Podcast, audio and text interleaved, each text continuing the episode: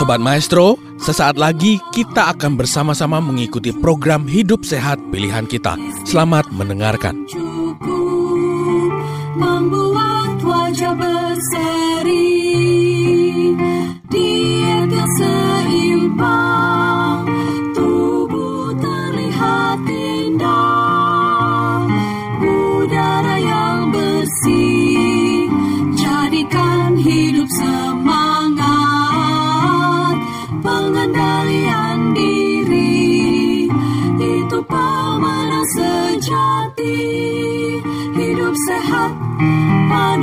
Tuhan hidup sehat sangat berharga sepuluh hukum kesehatan hidup sehat Kalau kita lihat makanan yang membuat bakteri Prevotella salah satu bakteri yang baik bertumbuh adalah karbohidrat.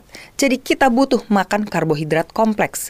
Ini adalah peneliti yang mencoba melihat semua hewan manusia yang makan eh, ada yang herbivora, makannya hanya tumbuh-tumbuhan, ada yang karnivora yang hanya makan eh, hewan ya. Jadi seperti harimau, singa dan sebagainya. Kemudian ada yang omnivora, jadi dia makan juga sayuran, eh, biji-bijian tapi juga makan makanan hewani. Dilihat bakterinya, dia membuat data gen bakteri. Ternyata memang sangat berbeda. Jadi bakteri pada orang yang makannya herbivora, makannya hanya tumbuh-tumbuhan saja, akan sangat berbeda dengan yang omnivora. Nah, ada istilah yang namanya prebiotik, ada istilah yang namanya probiotik. Bakteri-bakteri di usus atau istilah lainnya adalah mikrobiota. Mikrobiota usus ini adalah yang namanya probiotik. Sedangkan makanan bagi si mikrobiota namanya prebiotik.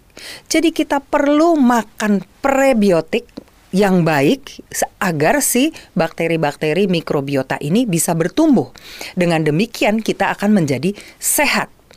Kalau kita salah makan, lagi pergi ke pesta, lalu kita makan makanan yang goreng-goreng, makanan yang tidak sehat semuanya, apa yang terjadi dengan mikrobiota kita? Dalam 24 jam mikrobiota akan berubah. Langsung bakteri-bakteri baiknya hilang. Aduh, saya kemarin salah makan. Saya sekarang mau memperbaikinya. Saya mau detox dulu. Makan sayur atau jus atau apa saja kita perbanyak dalam beberapa hari. Baru setelah 48 jam dia bisa kembali ke kondisi yang semula. Jadi jauh lebih susah untuk memperbaiki dibandingkan dengan merusakkannya. Jadi hati-hati, jangan kita curi hari, pinjam hari, itu tentu akan membuat kerusakan di dalam usus kita. Nah, makanan apa yang harus kita hindari? Semua karbohidrat sederhana, semua yang diproses melalui proses rafinasi ya, refinement, seperti tepung, gula, roti yang putih, mie, uh, cookies, kue-kue, sereal yang sudah diproses ya, sereal itu kebanyakan adalah dari tepung, kemudian dibentuk menjadi bulat, menjadi gepeng dan sebagainya. Jadi makanan proses semua sebaiknya dihindari. Kemudian semua makanan hewani, baik dagingnya, ikan, ayam, sapi, kambing, susu dan semua produk-produknya sebaiknya semua kita hindari.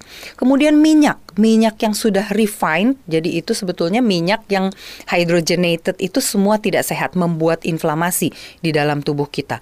Bakteri-bakteri di usus kita juga akan mati kalau kita makan yang goreng-goreng dan minyak-minyak. Kemudian semua yang GMO, semua yang sudah genetically modified sebaiknya kita hindari. Nah, apa yang harus kita makan? Simple, mudah sekali. Semua sayuran, buah-buahan, dan biji-bijian, semua itu mengandung serat. Dan jumlah serat yang harus kita konsumsi adalah 25 gram sehari. Bagaimana kita tahu bahwa kita sudah mengkonsumsi dalam jumlah yang cukup? Gadget pintar kita di dalam HP kita bisa kita masukkan apa yang kita makan ya. Ada health di situ atau kita mau download apps-nya juga bisa silahkan. Kita bisa tahu kalau pagi sarapan ada misalnya pepaya dan nenas siang makannya misalnya nasi dan sayur buncis ya. Jadi kita masukkan data-datanya berapa banyak kita makan kita bisa tahu berapa serat yang kita makan dalam satu hari. Kemudian kita harus makan yang golongan polifenol. Polifenol ada berbagai jenis ada di dalam buah-buahan, biji-bijian, uh, teh hijau ya. Semua jenis ini mengandung polifenol. Lalu satu ingredients yang paling penting adalah kurkumin. Kurkumin itu adalah kunyit ya. Kunyit itu sifatnya antiinflamasi, sangat membuat uh, inflamasi mereda ya. Nah, ini adalah salah satu penelitian yang membuktikan bahwa uh, kunyit ya, kurkumin bisa mengobati penyakit Alzheimer ya dengan cara dia bisa menghilangkan kerusakan kerusakan-kerusakan dengan cara mendisagregasi deposit-deposit uh, yang ada di dalam otak pasien Alzheimer, kemudian membuangnya, rilisnya membuang dari sirkulasi. Dan kurkumin ini akan meningkatkan kadar vitamin E di dalam darah kita. Jadi kurkumin ini bisa berguna bagi banyak penyakit dan termasuk untuk menghilangkan peradangan. Nah, makanan apa yang harus dikonsumsi agar kita memiliki mikrobiota yang sehat di dalam usus kita? Semua serat yang terlarut maupun yang tidak terlarut ada di buah-buahan, ada pada kol, selada, paprika, ya semua say sayuran yang cruciferous jadi yang ada kerces-kercesnya ya, simple kita untuk mengetahuinya. Dan superfood bagi prebiotik ya yang namanya uh, inulin rich food. Nah, ini kita ketemu yang namanya inulin. Ada di mana? Ada di pisang, di daun bawang, bawang bombay, bawang putih, artichok memang tidak ada di Indonesia, asparagus ada, bengkuang, lobak, wortel itu semua sangat baik untuk menumbuhkan berbagai bakteri ini. Simple kan? Bawang kita bisa makan setiap hari. Pisang jangan yang matang, pisang yang masih agak mengkel sedikit ya. Kemudian zat pati, zat pati yang resistant starch.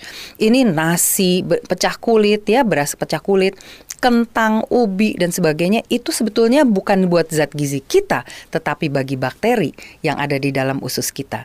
Jadi seperti hewan peliharaan kita.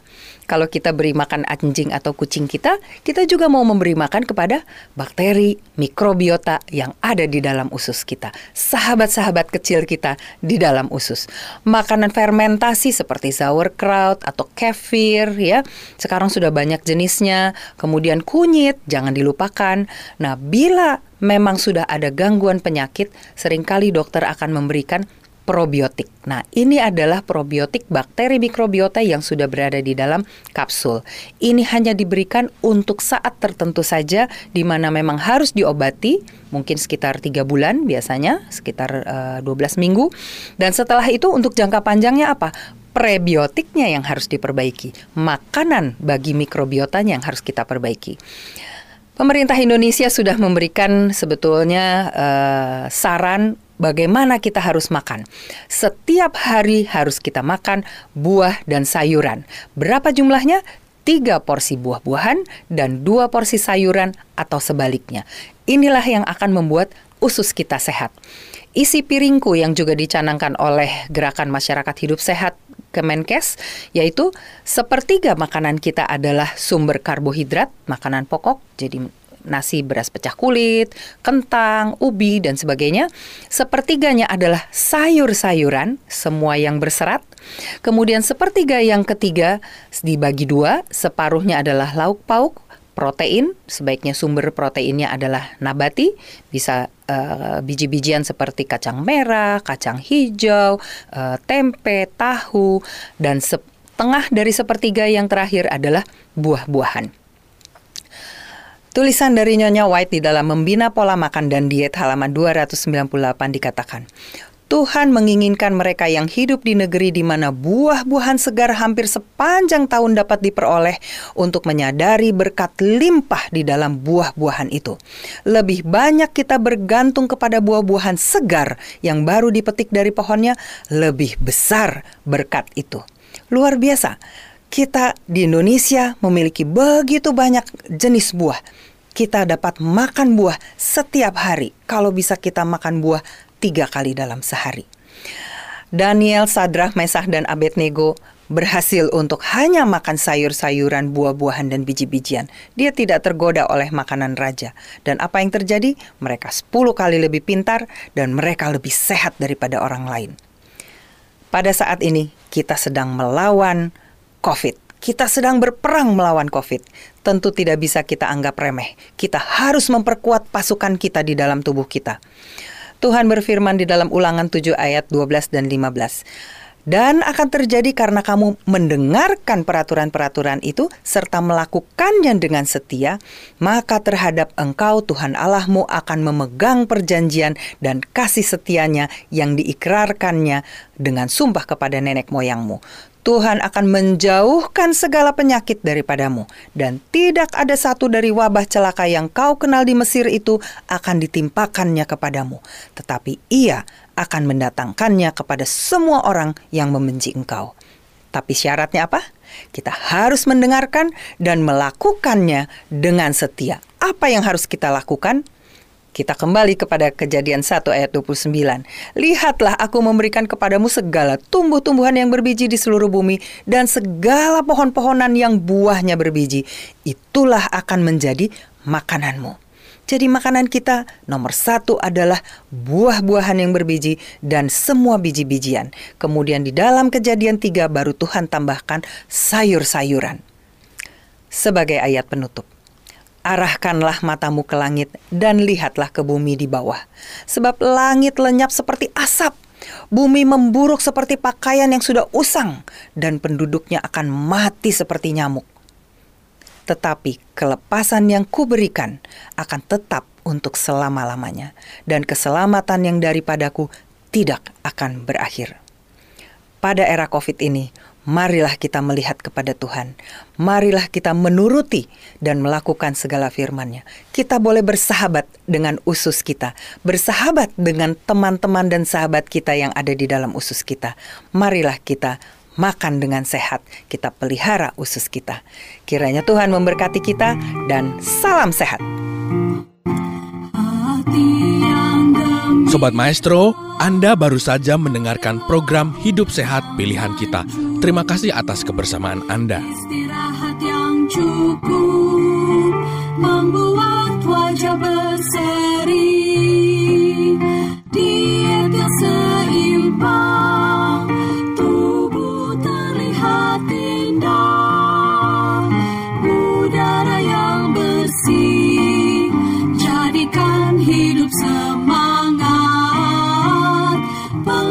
Pengendalian diri, itu pemenang sejati. Hidup sehat, anugerah Tuhan. Hidup sehat, sangat berharga. Sepuluh hukum kesehatan, hidup sehat